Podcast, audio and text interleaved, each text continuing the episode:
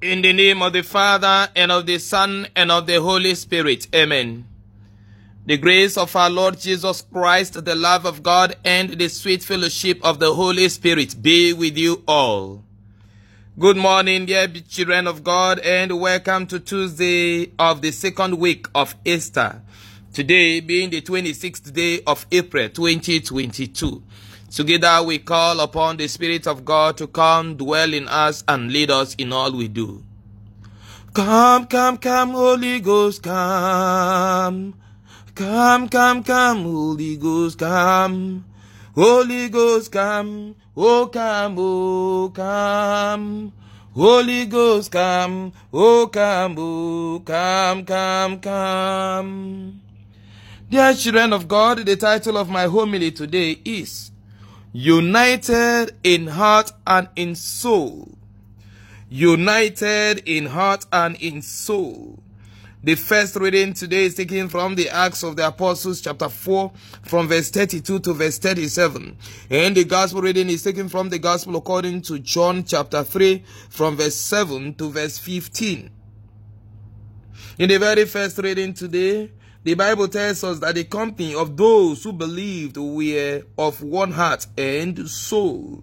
And no one said that any of the things which he possessed was his own, but they had everything in common. And with great power, the apostles gave testi- their testimony to the resurrection of the Lord Jesus, and great grace was upon them.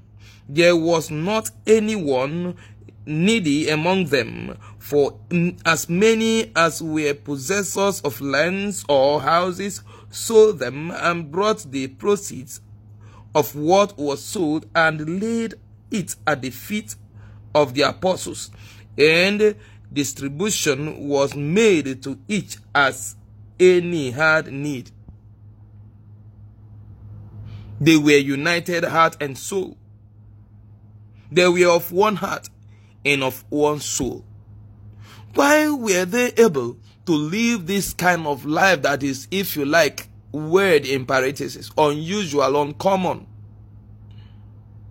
You may even call it something that is outside the human way of doing things.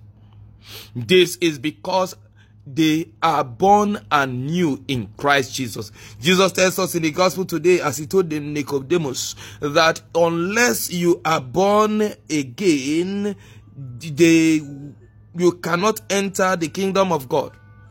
Unless you are born again. And that is the fact of our Christian calling. Many are actually born again in ritual. They are born again by fact of piety, but not in their inner person in their inner person, the old person is still in existence and they live their life according to the dictates of the old man, the old person in them, the carnal person in them, the natural person in them. They are still living the life of emptiness, the life of the flesh. They are still driven, directed, motivated, and, you know, propelled in what they do by the flesh the old man in them, the carnal self. To be born again is to acquire the mindset of God, the heart of Jesus Christ, the soul of Jesus Christ. Little wonder then St. Paul will say, the life I live is no, long, no, is no longer I who live but Christ who lives in me. He will also say that the old has passed and behold everything is new.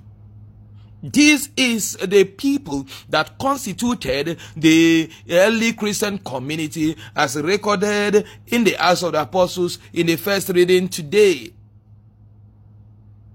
Because of their way of life, because of their oneness in heart and in spirit, in heart and in soul, they were able to bear witness to the risen Lord because they have become, if you like, in the, the, the, the another Christ Jesus Christ has incarnated in them. The carnal person has died and they have allowed the person of Jesus Christ to live or raise, arise in them and incarnate in them. They are children of God. Many of us profess faith in Jesus Christ. Many are baptized and have been born again. In fact, if we want to follow what ritual talks about, but many in their heart, even though they have been baptized in ceremony and in ritual, and many validly so, are still far away from God because their heart is still the heart of the old person that is motivated and guided, propelled and directed by the spirit of the old Adam. And remember with the fall of the old Adam, his will for righteousness is weakened, and the power of the enemy, the devil, has come more active in him. This plays out a whole lot in our lives today. People are not united because they are not having a Christ-like heart. And so we are not united in heart and in soul. We are here in the church together. We are in family meetings together. We are in the same political parties together, in the same profession, on the same jobs, living in the same neighborhood. But yet we are living with hearts that are completely biased, hearts that are still engrossed lost in ethnic, ethnic bias, in um, quest for all kinds of things that are very displeasing in the sight of God.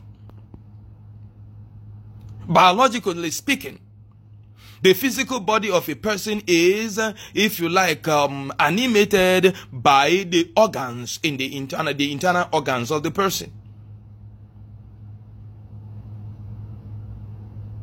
The physical body. Is kept alive, is kept moving, is kept functional by the internal organs. Remove the internal organs and the physical body will become completely incapacitated. Remove the heart, for instance, or the lung, for instance, or the respiratory system, or the blood circulatory system, or the, the, the, the, the, reproductive system, eh, or any of the internal organs, and the life of the individual physically becomes completely a mess. Similarly, as a Christian, as a believer in God, your being is animated by the spirit person in you. And because we have not got the person of Christ in us, we are so divided. You come to families, you see parents divided, and because they are divided, they neglect their children. They don't give them the proper attention and give them the proper training they should have as children being raised in a healthy family. They may send them to beautiful schools, expensive schools, schools, powerful schools, and all of that. But that very attention, that very home training that can only be given by parents in a healthy home can uh, uh miss, is missing. People are divided. Greed has killed us. Selfishness has killed us. You can imagine how will a nation like Nigeria be united when every ethnicity, when every region, when every individual family, when every um clique Every cabal are only interested in working to promote the interests of those who belong to their kind. It's just not possible. How do you expect a nation to grow when a particular person would aspire to be the president of the nation and his wife is a senator and his daughter is in charge of the businesses in a particular state?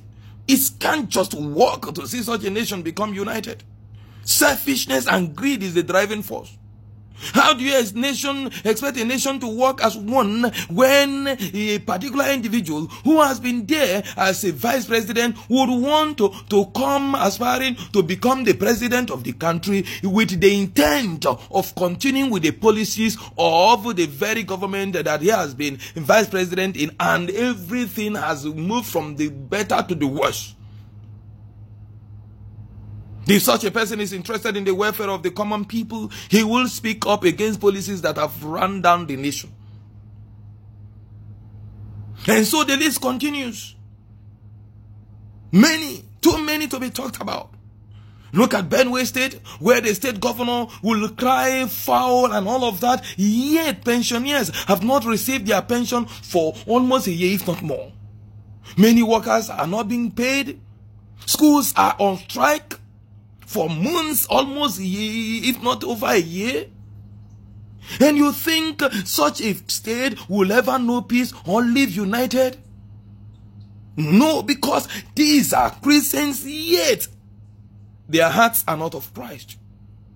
A lot of us preachers, a lot of us men, supposed men and women of God, we are professing faith in Christ, teaching Christ, doing lots of miracles in the name of Christ, but our hearts are not Christ-like. We are not united in heart and soul. And so we backstab, we kill, we gossip, we maim, and we destroy one another. The children of God. Today, the word of God challenges us to imitate the early Christian community.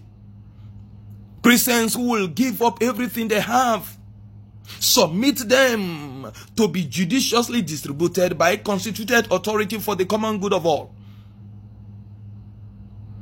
It is a clear call to both leaders and the led. Ecclesiastical leaders, civil leaders, traditional rulers, leaders of all levels and of all capacities to begin to work more conscientiously for the welfare and the good of all. This does not mean there won't be oppositions, there won't be challenges, there won't be troubles along the way. But when you do your job well according to the will of God, and when you walk with the mindset of Christ Jesus, the God who defended Christ and glorify Him will do same for you. Why do we kill ourselves, destroy us, uh, destroy ourselves for things that we only enjoy in this temporary world, in this life that is so short? And then we are ready to suffer perdition in eternity. There is nothing you are going to take away from this world. Begin to sell your all and make it available for the use of all so that all may live a comfortable life. For God has put enough in the world for all to be comfortable and be happy. But the greed of a few have kept the world miserable because many are denied what is meant for all because a few have hijacked what is meant for all for their own selfish interest and to promote their greed and their self-centered goals and desires. We pray today for the grace to return to the Lord, to become truly baptized and born again, letting go of our old selves, letting, putting to death our old hearts, our ungodly inner persons, and burying it with the waters of baptism so that we can rise with Christ in the power of the resurrection and see new people bearing the heart, the soul, the spirit, and the person of Jesus Christ. So that together we may be united, heart and soul as one, working for the common good of all and ultimately for the of all. May God continue to strengthen us and bless His words in our hearts through Christ our Lord. Amen. The Lord be with you. May Almighty God bless you, the Father and the Son and the Holy Spirit. Peace be with you and be assured of my prayers and my blessings always. When your old man tries to take the better part of you, remind yourself everything in this world ends in this world but eternity is waiting for you.